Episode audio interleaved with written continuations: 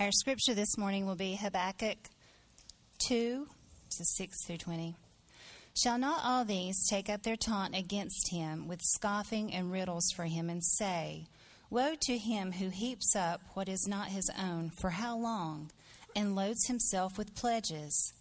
Will not your debtors suddenly arise, and those awake who will make you tremble? Then you will be spoil for them. Because you have plundered many nations, all the remnant of the people shall plunder you. For the blood of man and violence to the earth, to the cities, and all who dwell in them. Woe to him who gets evil gain for his house, to set his nest on high, to be safe from the reach of harm. You have devised shame for your house. By cutting off many peoples, you have forfeited your life. For the stone will cry out from the wall, and the beam from the woodwork respond. Woe to him who builds a town with blood and founds a city on iniquity. Behold, is it not from the Lord of hosts that peoples labor merely for fire and nations weary themselves for nothing? For the earth will be filled with the knowledge of the glory of the Lord as the waters cover the sea. Woe to him who makes his neighbors drink. You pour out your wrath and make them drunk in order to gaze at their nakedness. You will have your fill of shame. I'm sorry.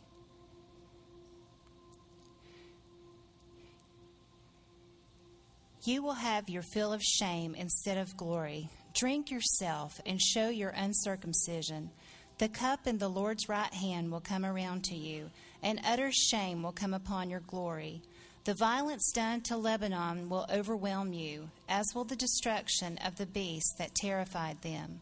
For the blood of man and violence to the earth, to the cities and all who dwell in them.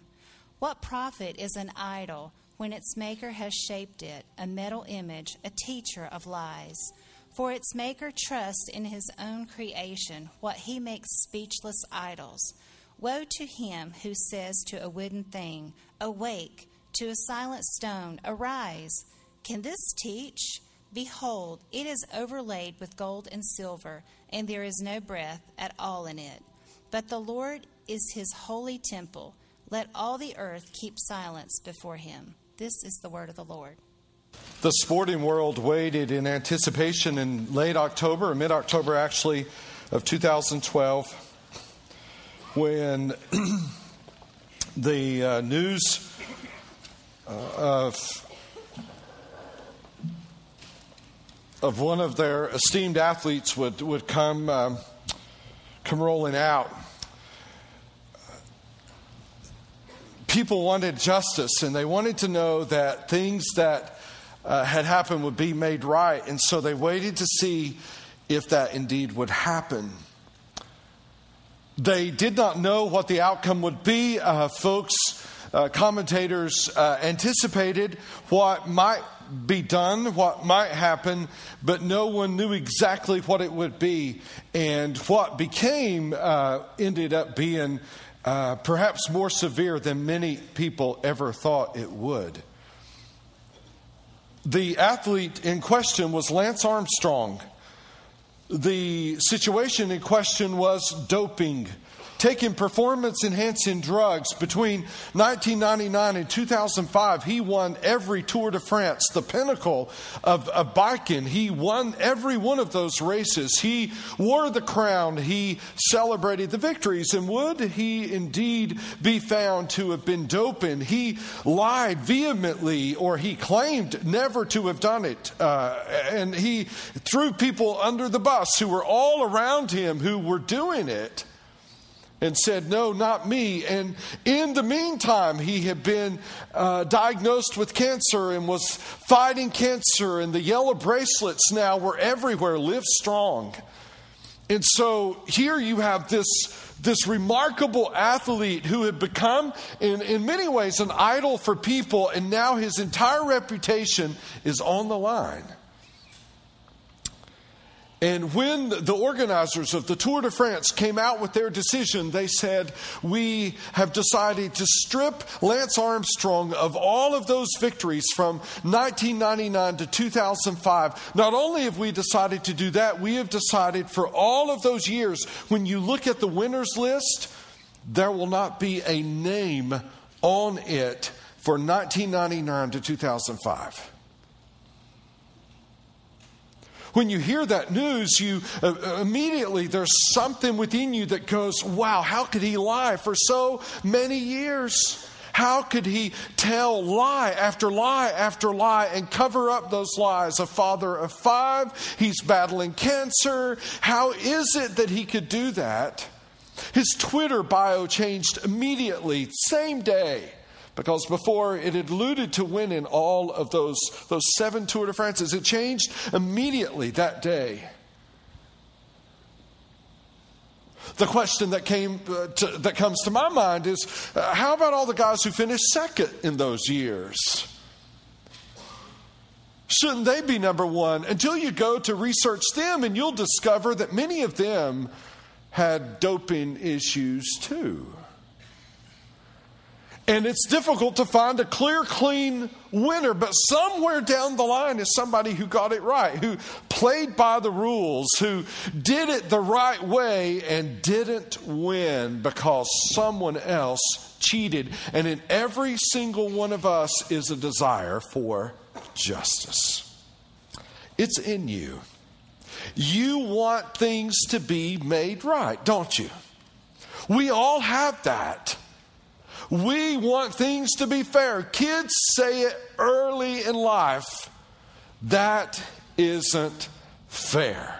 And what do we say as parents? Life isn't fair. Right? We will come right back with the, well, life isn't fair. And so here we find Habakkuk in a that isn't fair scenario. You see, he had called out to God in chapter 1 on behalf of his uh, people because God's own people were getting it wrong and the wicked had surrounded the righteous. And God had called out, uh, or Habakkuk had called out to God on behalf of them. And God said, I'm going to give you an answer that you wouldn't believe if I told you. And God raised up the Babylonians out of nowhere who overthrew the Assyrians. Habakkuk then goes to the watchtower. He stays stations himself, and from there he can see the panic of his people. He can hear the prancing of the horses as the Chaldean army marches in toward Jerusalem. Habakkuk sees, he has all of this vantage point, and he says, I'll wait here and see what the Lord will say to me. And when he does, God speaks. And it is 2 4, Habakkuk 2 4, right before this section, where God comes out with this statement and he says, I want you to etch it in stone. How important is this statement? Here it is The righteous shall live by his faith. Etch that in stone. The Jews themselves would later say, All of the law all 613 commandments could be summarized by that statement. Paul, on his great treatise of salvation, would say what? Romans 1:17, the righteous shall live by his faith. Uh, the writer of Hebrews, before he lists that Hebrews 11 Hall of Fame, would say, the righteous shall live by his faith. This statement became the hallmark for these writers. The righteous shall live by his faith. History has turned on that declaration. And so God gives that to Habakkuk, and Habakkuk waits. When? And then comes this passage. Now, if you read verse 6, I love it. Shall not all these take up their taunt? That means these nations that Nebuchadnezzar is devastating uh, against him with riddles, with scoffing and riddles for him. If you read this in the original language, it is riddled with riddles. There's alliteration, there's assonance, there's irony, um, there's drawing on historical things that only the Israelites would know about. Why is that? Well, when the Israelites hear it, they're going to know, and King Nebuchadnezzar will have not nary an idea of what's going on. This is a riddle. Uh, Betty, our scripture reader in the early service, said, Jerry, this is such a hard passage to read. It, it just doesn't flow. I said, Betty, it's a riddle. It, it's, it's, it's not written in a way that, is, that flows with English. It flows in the original Hebrew. It doesn't flow in English. And certainly that is the case here, so that King Nebuchadnezzar would have no clue what is being said. God pronounces five woes. Five woes against the, this Chaldean army that he's raised up, and they've gotten puffed up in their pride. He pronounces five woes against them. And but the word woe here is not the traditional. It, it literally means ha, like I'll show you. Ha, your day is coming. And here we discover this simple statement God will have his way.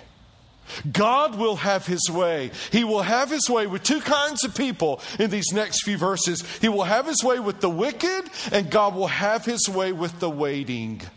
He will have his way with the wicked, and God will have his way with the waiting. Let's jump in. We'll see these woes as they are pronounced. First woe, verse uh, into verse six, verse seven. Uh, I, I, it's called the pillager pillaged.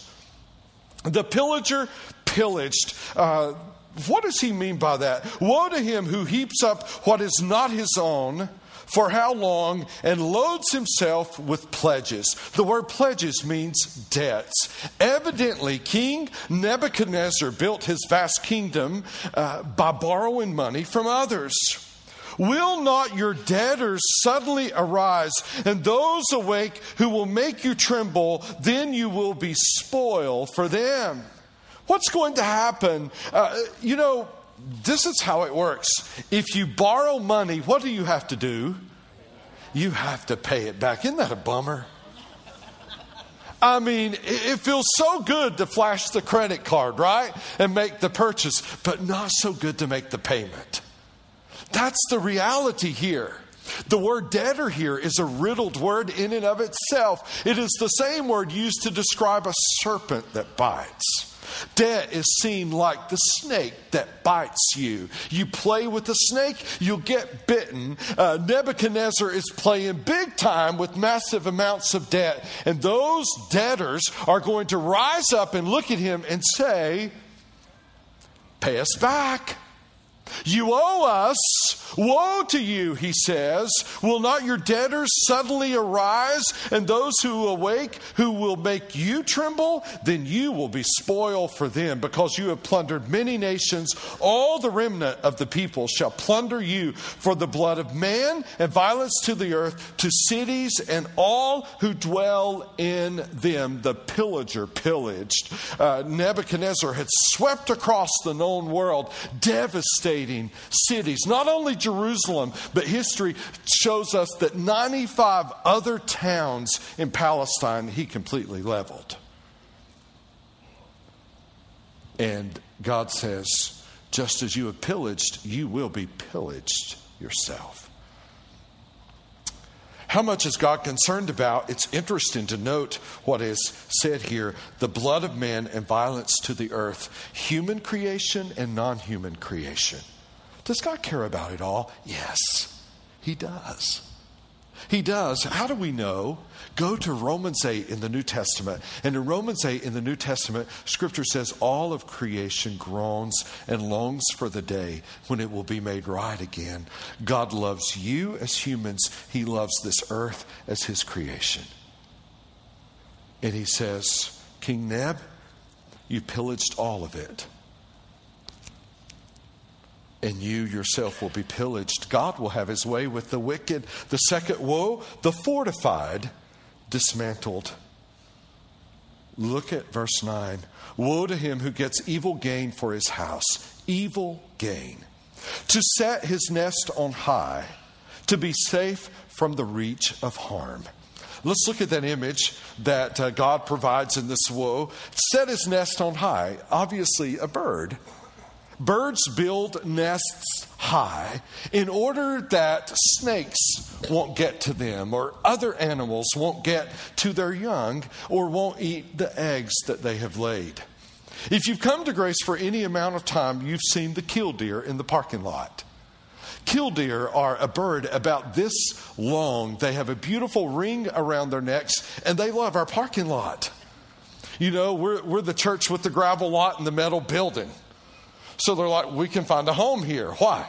Their eggs are the color of our gravel. And so what they'll do, the bird will just dig out a little spot, lay her eggs right there in that little spot and you can't see them until you're right up on them. We have had uh, orange cones all over this parking lot for, for, since we've been here because killdeer are laying their eggs there. I was leaving a, a year or two ago, walking up uh, toward this parking lot where I always park, and I was headed that way, and I saw a mama killdeer, and she's sitting there, sitting on the eggs. And I look a little ways from her, and I see the daddy. And I thought, I wonder what he will do if I go toward her. So I head toward the mama and I see this man, typical male. All right, I'm one. I could pick on us, right? She is sternly uh, taking care of her little eggs, right? Do you know what he does? As soon as I start to approach her, he's, she's squawking loudly. He falls over, flaps his wing like it's broken. Why is he doing that? He's just trying to get my attention. He's distracting, right? That's what we men do. We're just a big old distraction. And so that's what he's doing. He's just like that, just shaking. And then as I walk toward her, she's having none of it. Do you know she doesn't care how big I am? What's she going to do? She's going to come after me. She doesn't care. She's going to come after me. That's the image here. But King Nebuchadnezzar builds his nest on high so that he will make a name for himself and for his children and for his family. Uh, here's a prayer recorded that he prayed to the god Marduk life for many generations, an abundant posterity, a secure throne, and a long reign grant as thy gift.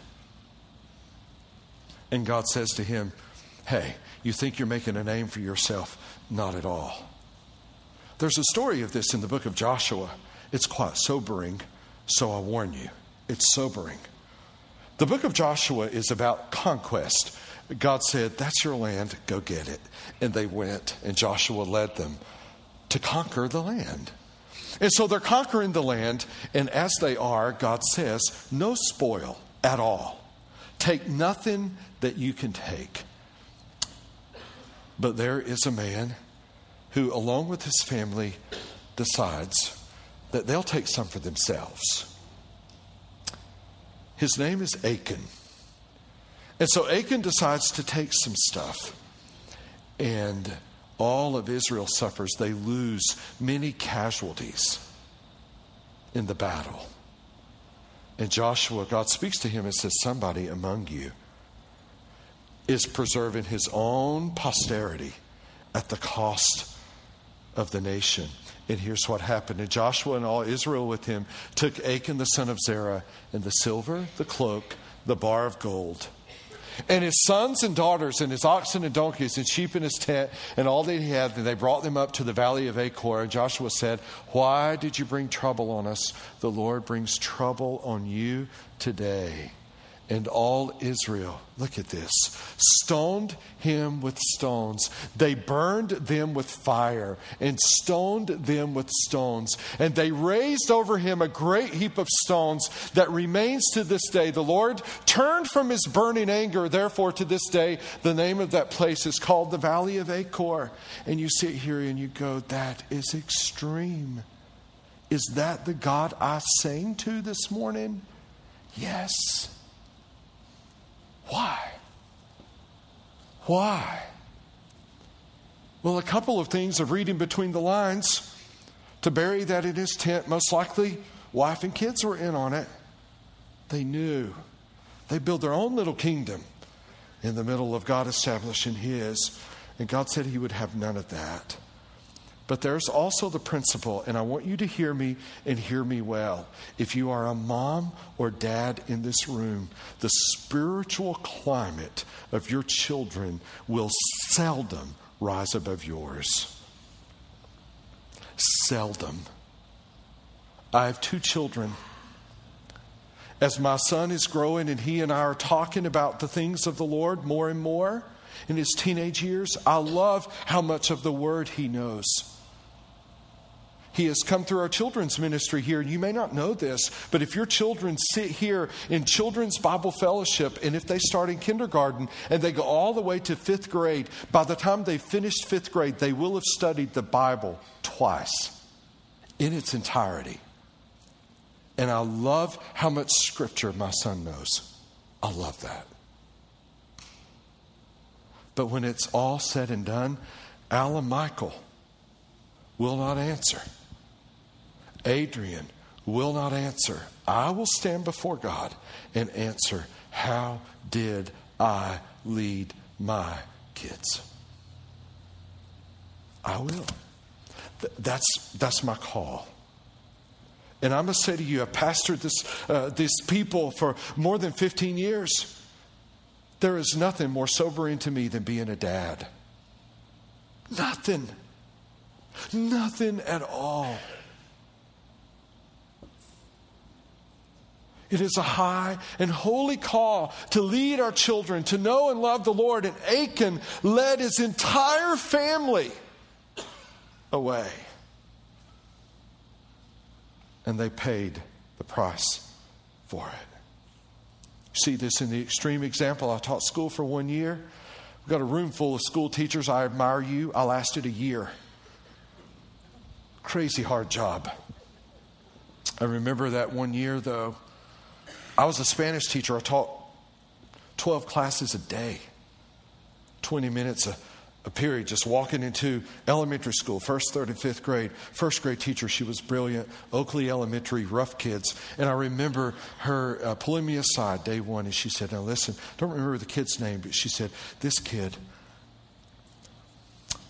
he, he can't help what he does. He gets on a city bus rides a city bus to a school bus stop, gets off that school bus, and here at Oakley, um, his mom did all kinds of drugs when he was in the womb. And she said, when he'll be great for a while, but then all of a sudden he'll start to moan and groan. It's the drugs, she said.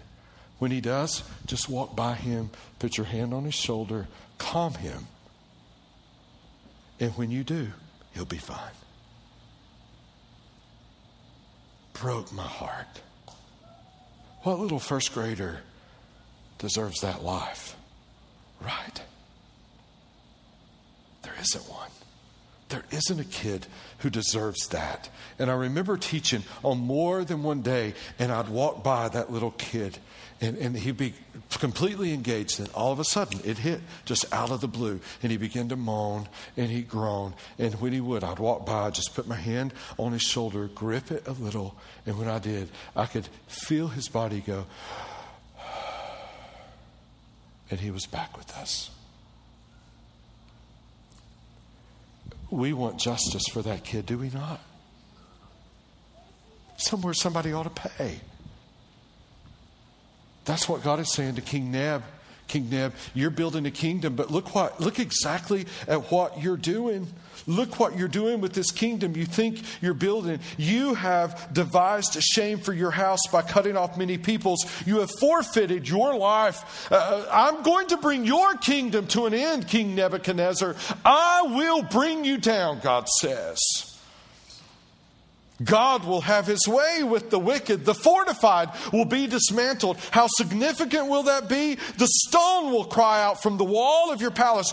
Don't forget that King Nebuchadnezzar built one of the uh, uh, seven uh, wonders of the ancient world. This was a remarkable builder. But when God has his way, the walls are like, finally. And the wood beams are like, yes, I've seen too much injustice within these walls. King Neb comes down. God will have his way with the wicked, the civilized.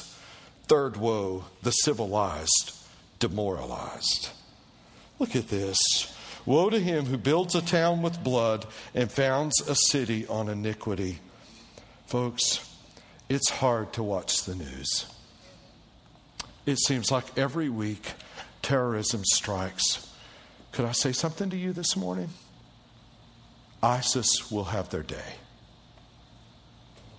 God will have his way with every terrorist who insists on going on in theirs. Woe to him who builds a town with blood and founds a city on iniquity. Cities haven't been man's strongest point through the years. You see, cities are the climax of civilization. Civilization starts rural, rural but then uh, developing countries boast of their cities. Let me give you a, a quick history of cities in Scripture. Do you remember Cain? Angry, jealous, killed his brother. Do you know what the next thing he did? He built a city and dedicated it to his son. Genesis 4. Nimrod followed him in Genesis 10. He built his own city to his own glory. Do you know how he built it? Slave labor. He enslaved people to build himself up. Go forward to Genesis 19. You got Abraham choosing to go one place, Lot choosing to go another. Twin cities called what? Sodom and Gomorrah. And God brought them to their end because of the obscenity of sin in those cities. Cities have not fared well. The Tower of Babel. Oh, look what we can do. Look what we can build. Genesis 11. Go to Exodus 1. And you have a Pharaoh who wants to build a massive city. And what is he going to do? Enslave the Israelites to build his cities. We are a culture that prides ourselves on our cities. If you go outside the United States and you ask people, tell me what you think about when you think about the United States, what city are they going to say? New York, New York City. They're going to refer to the city. God says to you, the civilized will be demoralized. Now, how? Look at this. Woe to him who builds a town with blood and founds a city on iniquity. Behold, is it not from the Lord of hosts? No, no, no uh, uh, um, mistake that the Lord of hosts is used here. Jehovah Sabaoth, the Lord who fights for you, that peoples labor merely for fire and nations weary themselves for nothing. Verse 14, all of a sudden, in the middle of these desperate, awful woes, is a ray of hope. It's so unexpected, for the earth will be filled filled with the knowledge of the glory of the Lord as waters cover the sea. Habakkuk, what in the world do you see? And how in the world do you see in the middle of these cities this ray of hope? What you may not realize, because I know some of you are so new in your faith, and I'm so glad you're here. This is why we want you to be here, why we labor to preach the word to you, labor to teach the word to you, labor to get you in a group. What you may not realize is that there is an ultimate city builder. His name is God. And if you go to the end of the book, God is building a city. The city is called the New Jerusalem. And one day, the New Jerusalem, that new city, will descend from heaven, the book of Revelation says.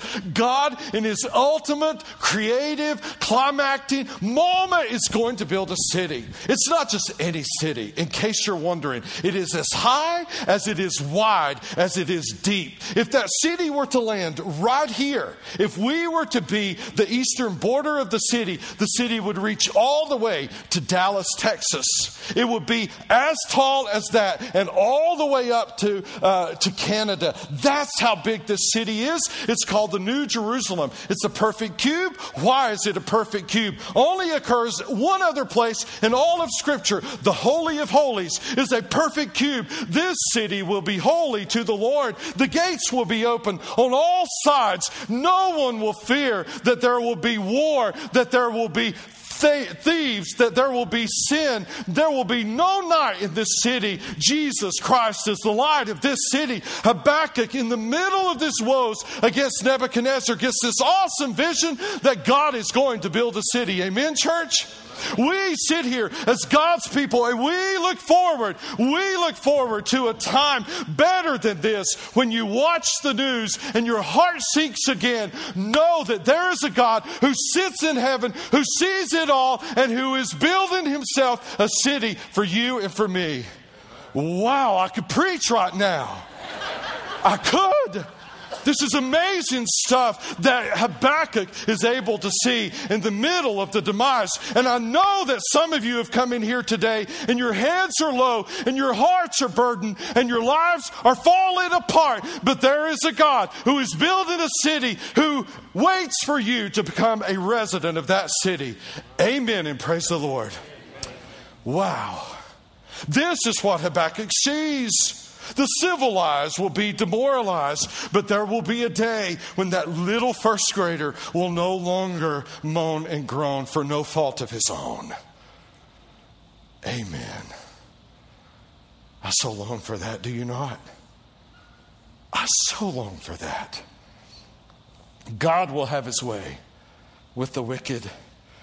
He continues, number four, the shameless defamed. Look at this, verse 15 Woe to him who makes his neighbors drink. You pour out your wrath and make them drunk in order to gaze at their nakedness. Let me speak to this for a moment. This is somebody who gets somebody else drunk in order to take sexual advantage of them. That's what this is. Uh, I, I want to speak clearly on a couple of things. All through history, there is a direct connection between the abuse of alcohol and sexual license. If you are in here this morning, I don't believe Scripture teaches it is a sin to drink, but for some of you, it is and you should never, ever touch it. If you can look back anywhere in your own life or in your family's life and see a history of alcohol abuse, run. Run from it. Don't go near. I remember receiving a phone call years ago. I um, worked at Wofford, where I went to undergrad for a year, I mentored a young man, bright kid, great future. He was president of student body. I was my senior year. He was uh, his senior year, and so I was back there. Part of my job was to help him do his. He called me that summer. He was working on a peanut farm on the eastern part of the state. His tractor overturned onto him. He was in the hospital recovering from that tractor accident. But interestingly enough, that's not why he called. He called because he had been at a party the week uh, or two or three before this happened. See, this kid was from quite a wealthy family, and uh, he was a good looking young man. And this is usually the reverse, I think, but this girl had decided that she would get him drunk. And she called him as he lay on that hospital bed recovering from his tractor accident to tell him that she was pregnant.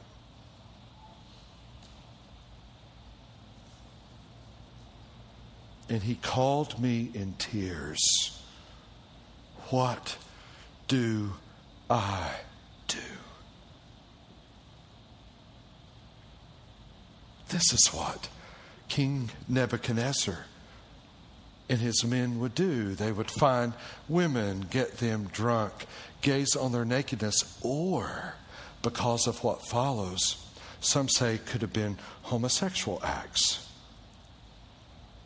How serious is God about this? Look at this. You will have your fill of shame instead of glory. Drink yourself and show your uncircumcision. This is graphic. Why? All the Hebrew men would have been circumcised. All the Gentiles, non Hebrews, uncircumcised. God says, You're going to be naked like you've made everyone else naked. That will come back to you. the shameless defamed. And then there's a ray of hope. Look at it. I don't think you have to look hard, but you might think you have to look hard. You may want to underline this. It says drink, right? Cup. It's awful. It's alcohol. It's drunkenness. But look at this the cup in the Lord's right hand will come around to you, and utter shame will come upon your glory. Is God getting him drunk? No. What is the cup in the Lord's right hand? Any cup in God's hand in Scripture refers to his wrath. The cup in the Lord's right hand is the cup of God's wrath, pouring it out on Nebuchadnezzar. Do you think you and I could handle that? No, but let me introduce you to a woman who thought her boys were good enough too. We'll see her story on the screen, Matthew chapter 20. She was an overzealous soccer mom or something. All right. Then the mother of the sons of Zebedee came up to Jesus with her sons, and kneeling before him, she asked him for something. And he said to her, What do you want? And she said to him, Say that these two sons of mine are to sit, one at your right hand and one at your left, in your kingdom. And Jesus answered, You do not know what you are asking. Are you able to drink the what, church? What is it? The cup that I am to drink. And they said to him, We are able what, what was this cup? She just wants her boys to be in, you know, number two and number three. Jesus is number one. He's healing people, he's performing miracles. She sees an earthly kingdom. She's just trying to get her boys, you know, on the ballot. They're going to be part of this earthly kingdom. But go six chapters later, and we'll see the cup come up again. Again, Jesus is in the Garden of Gethsemane. For the second time, he went away and prayed, My Father, if this cannot pass unless I drink it, what? What is he drinking, church? The cup of what? The wrath of God. Look at this. Your will be done. And again, he came and found them sleeping. Yeah, they could hang, couldn't they? They're sleeping while he's wrestling with the cup. So, leaving them again, he went away and prayed for the third time, saying the same words again. Then he came to the disciples and said to them, Sleep and take your rest later on. See, the hour is at hand, and the Son of Man is betrayed into the hands of sinners. Rise, let us be going. My betrayer is at hand. And Jesus on the cross would take this cup that was in the Lord's right hand and do you know what's in that cup? Wrath, not only for the sins of the Chaldeans, and not, but for the sins of Habakkuk, and for the sins of you, and for the sins of me. That is the cup that the Lord took and said, Here, Jesus, drink this cup of wrath. Jesus drank the cup God made him who knew no sin to become sin for us so that in him we might become the righteousness of God. The shame, the, the, the, the, the shame that we should have had came on him. The shameless one, Jesus, was ultimately defamed. And we see the fifth woe God will have his way, the idolatrous will be powerless. Look at this. What profit, verse 18, is an idol when its maker shaped it a metal image, a teacher of lies? For its maker trusts in his own creation when he makes speechless idols. Woe to him who says to a wooden thing, Awake, to a silent stone, Arise. Can this teach? Behold, it is overlaid with gold and silver, and there is no breath in it at all. Uh, does it make any sense for us to worship that that we can create? No. Like we look at that, we go eat Chinese and enjoy the food and laugh at the Buddha. We're like, why, why in the world they worship this big fat dude? You know, like, what's up with that? But then the very next day we get up and worship our careers. We say, look what we've done. Look what we've built. Look at our kingdom. And if they go well, we do well. And if they don't, we don't and we worship what we have created? or we work out and we get the perfect body, right? I mean, we're just we're just toned where we should be toned, and and and the love handles no longer exist. If she's going to love you, she'll have to grab the biceps, right? I mean, she's just going to have to gr- grab that hunk of burning love. And it's all, and, and you just look at yourself in the mirror and begin to worship this body that you created in the gym. And that, that body can't, can't serve you.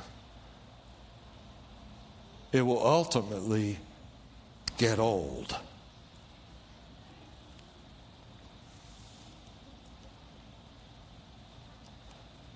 God will have his way with the wicked, but also God will have his way with the waiting. Just one verse, but oh, it's so good. Look at verse 20. But the Lord is in his holy temple. Let all the earth keep silence before him. But the little conjunction in contrast to the dumb and mute idol, right? The idol that can't talk. God who can talk and, and who can feel and who can hear. And, and God in Christ, we know now, who has skin and um, who took on flesh, and the Word became a man and dwelt among us, and we beheld his glory. Paul in Colossians is going to say that Jesus is the express image of the invisible God. Uh, this God talks, this God feels, this God cares, and this God is bigger than the mess you're in. This God is bigger than the problems you face. As Amy beautifully sung, Not for a moment will this God forsake you if you're his. That's who he is. So what do we do? We, we keep silent. Do you, do you know what that means? We wait. We wait. Oh, I, there are, there are injustices you'd like to see solved. There are problems that you would like to see a solution to. Let me give you from the Psalms, just jot down these references, these waiting Psalms. Wait for the Lord when the enemy is advancing. Psalm 27, 13 and 14. I believe that I shall look upon the goodness of the Lord in the land of the living. Wait for the Lord. Be strong and let your heart take courage. Wait for the Lord. Wait for the Lord when we need help. Psalm 33 20. Our soul waits for the Lord. He is our help and shield. Wait for the Lord when you need help. Wait for the Lord when you're struggling with sin. Anybody in the room ever struggle with sin? Oh, yeah. And if you didn't raise your hands, you just did. So, and now, O Lord, for what do I wait? My hope is in you. Deliver me from all my transgressions. Do not make me the scorn of a fool. Wait for the Lord when you're struggling with sin. Wait for the Lord when you need mercy. Psalm 130, 1 through 7. Out of the depths I cry to you, O Lord. O Lord, hear my voice. Let your ears be attentive to the voice of my pleas for mercy. Uh, if you, O Lord, should mark iniquities, O Lord, who could stand? God, if you marked me for my sin, I would fall. But with you there is forgiveness that you may be feared. I wait for the Lord. My soul waits. And in his word I hope. My soul waits for the Lord. More than watchmen for the morning. More than watchmen for the morning. O Israel, hope in the Lord, for with the Lord there is steadfast love. And with him is plentiful redemption. And finally, wait. I love this for the Lord to come back Wait for the Lord to come back all the way over to James, writing to that embattled group of believers scattered throughout. Be patient, therefore, brothers, until the coming of the Lord. See how the farmer waits for the precious fruit of the earth. Be impatient about it until he, it receives the early and the late rains. Wait for the Lord to come back.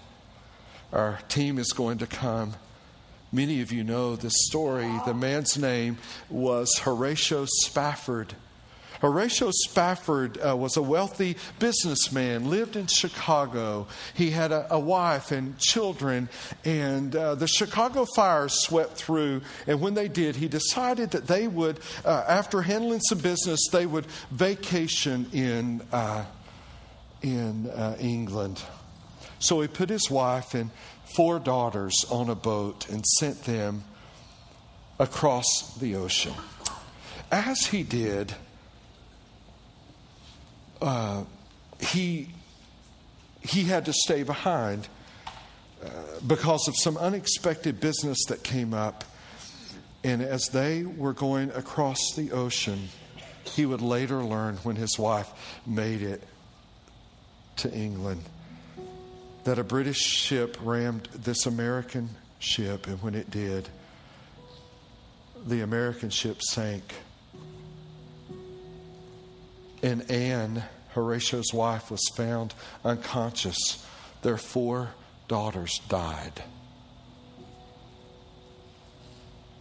He learned of that with this uh, telegraph that's from his wife. Look down here, if you can read it. Saved alone, she wrote back.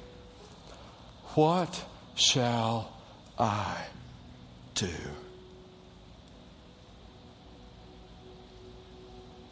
Spafford would get on a boat to go meet his wife in England. And he said to the captain of the boat, When we get to the spot where my girls died, would you tell me? And they got to the spot.